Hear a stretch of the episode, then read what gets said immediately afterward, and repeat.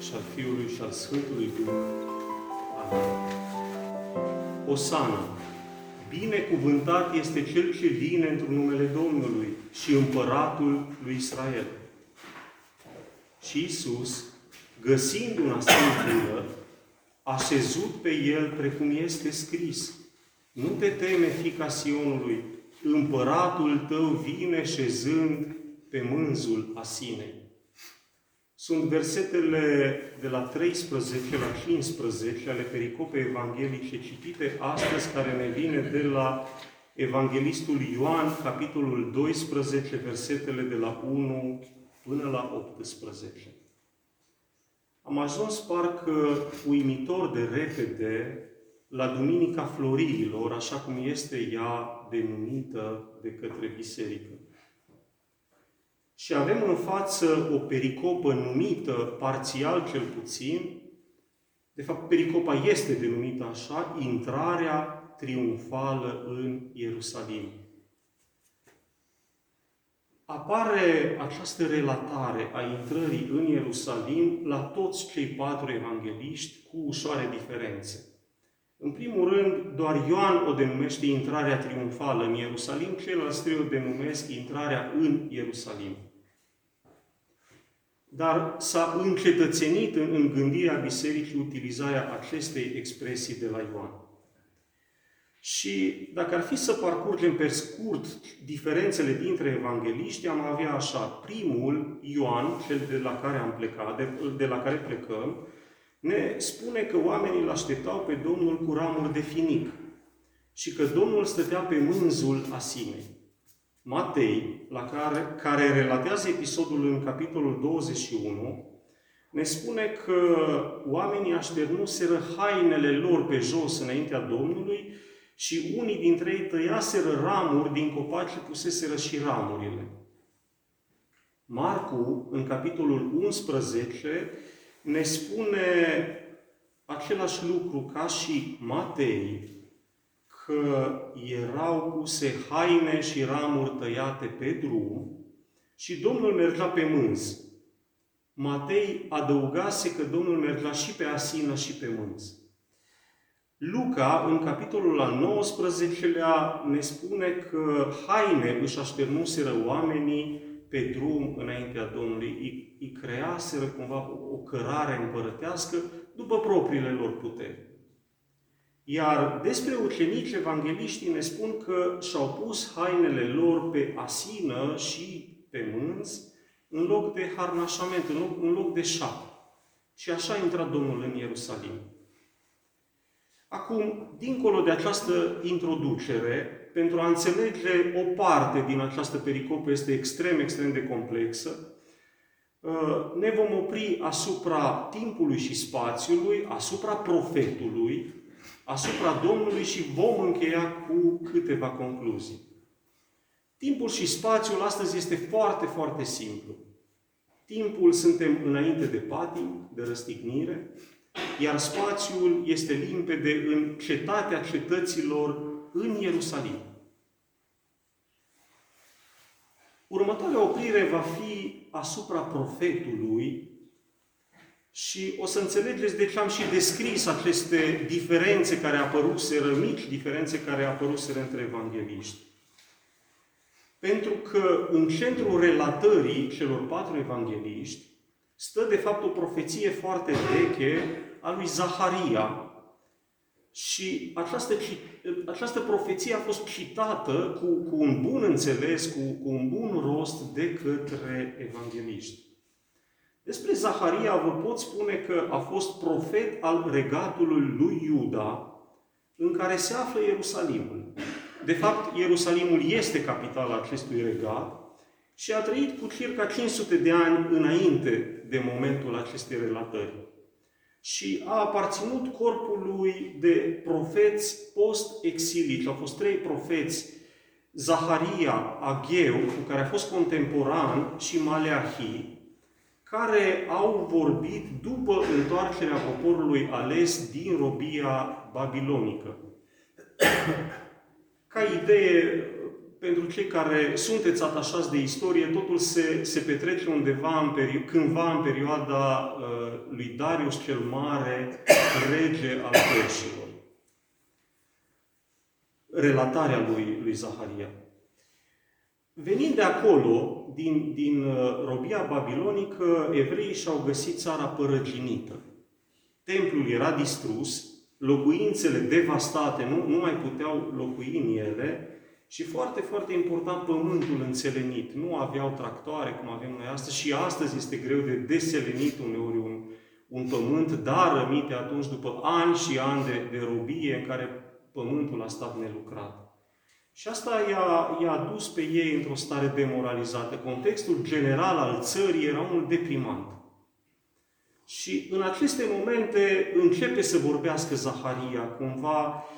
Acest ales al Domnului luptă să-și ridice poporul, să-l, să-l încurajeze, să-l salveze cumva, în primul rând, sufletește, ca după aceea să se poată purcede și la reconstruirea țării. El alege trei direcții principale. Prima, trebuie să fie prima, este întoarcerea către Domnul. A doua, reconstruirea templului, și legat de a doua ne vine și a treia, reluarea vieții cultice. Adică oamenii să înceapă să se închine lui Dumnezeu acolo, să aducă jertfele uh, impuse de, de legea lui Moise și să înceapă o, o rugăciune cumva dintr-un punct central al țării care să se reverse ulterior și spre marginile ei. Și astfel, harul, ocrotirea și puterea dumnezeiască să le fie alături. Asta, cam asta a fost lucrarea, partea a lucrării lui Zaharia. Și în capitolul al nouălea al cărții lui, capitolul intitulat Pământul cel Nou, Mesia, restaurarea lui Israel, ne apare profeția de la care am plecat. Și o să citez acum din Zaharia nouă, versetul nouă. Bucură-te foarte tu, fiica Sionului, rostește-te în strigare tu, fiica Ierusalimului, iată împăratul tău vine la tine drept și el însuși mântuitor, blând și călare pe asin și pe mâz tânăr. Ioan, evanghelistul, nu a preluat perfect cum ar veni citatul de la Zaharia, probabil că l-a, l-a, l-a scris din memorie. Și apar aici câteva elemente care ne, ne ajută să înțelegem foarte bine ziua de astăzi, de am și vrut să ne oprim asupra lui Zaharia. Și acum ne vom apleca asupra personajului central al zilei, asupra Domnului. Și am încercat să identific trei stări. Pot fi identificate mult mai multe, dar ne-am oprit asupra doar a trei stări care l-au caracterizat astăzi pe Domnul. Și prima stare este modestia. După cum știți deja cu siguranță, el umbla preponderent pe jos, sau întotdeauna umbla pe jos, și chiar și obosea. Dumnezeu și om fiind totodată obosea, pentru că întâlnirea aceea binecuvântată de la fântâna lui Iacov, dintre el și femeia samariniancă, s-a datorat oboserii. A obosit, s-a oprit la fântână, atunci a venit femeia și a stat de vorbă cu ea. Astăzi a ales totuși altfel. Tocmai pentru că momentul zilei împlinea profeția de peste viacuri a lui Zaharia. El s-a supus oarecum acestei profeții și din această cauză a ales ca în fel ce Ioan numea intrarea triumfală, el să stea pe un mânz, pe o asină și pe haine de ucenici. Asta este intrarea lui Isus în, în, în Ierusalim, intrarea lui triumfală, și aș vrea ca primă observație să ne gândim câtă diferență este dintre o intrare triumfală așa cum o vedem, cum ne imaginăm noi, și o intrare triumfală așa cum și-a asumat-o Domnul. A doua A doua stare specifică Domnului astăzi ne-o spune chiar profetul și ea este blândețea. Profetul ne spune așa: bucură-te foarte, tu fiică a Sionului.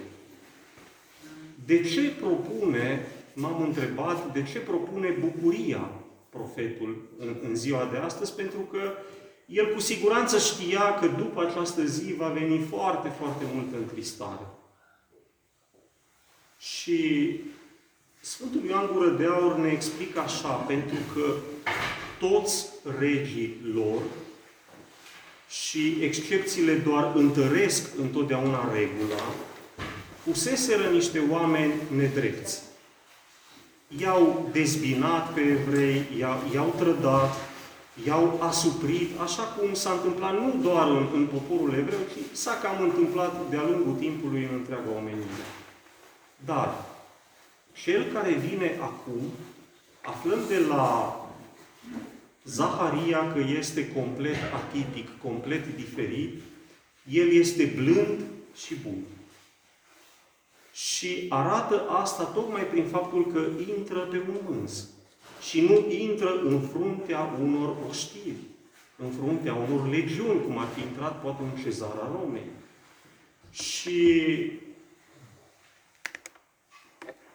pe lângă această blândețe, profetul știa că acest rege va rămâne în viață.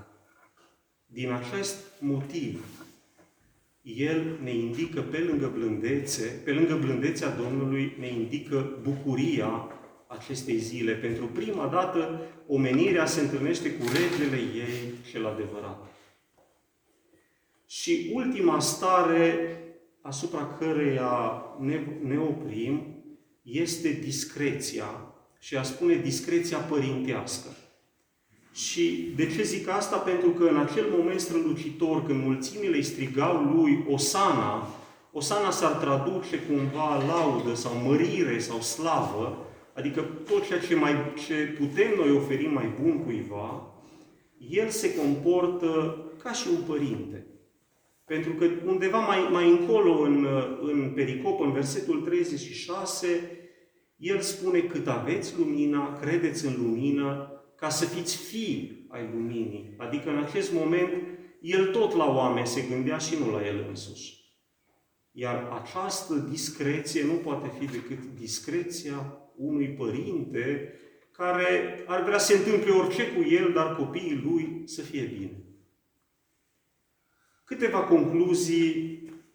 Sfântul Ioan Gură de Aur ne spune că astăzi Domnul, printr-un exemplu personal, ne propune filozofia și gândirea vieții celei noi. Adică ne propune modestia, ne propune blândețea, discreția, lumina. Acestea sunt căi ale întoarcerii noastre acasă, ale ridicării noastre, de care vorbea cândva și profetul pentru a-și ridica propriul lui popor. Și acestea cu siguranță sunt, dacă le privim cumva cu discernământ, mult superioare tumultului vieții cotidiene. La fel de discret, sau mai discret, a spune, este Domnul și astăzi. Pentru că cineva ar putea spune: păi bine, dar el era discret, era tăcut, pentru că știa că urmează patimile și știa că urmează moartea și răstignirea, chiar urmate ulterior de înviere. Și eu zic, da, știa, dar priviți că și astăzi el stă în potir, în mâinile unui nevrednic preot. Părerea mea că este mai discret decât era atunci. Și așteaptă cu siguranță să fie căutat. A treia concluzie și ultima, vă îndemn pe toți, ca pe niște ucenici ai Lui, să puneți hainele sufletelor dumneavoastră la picioarele Lui, să-i pregătiți intrarea în Ierusalimul inimilor voastre, împărtășindu-vă de Sfintele Paști. Amin.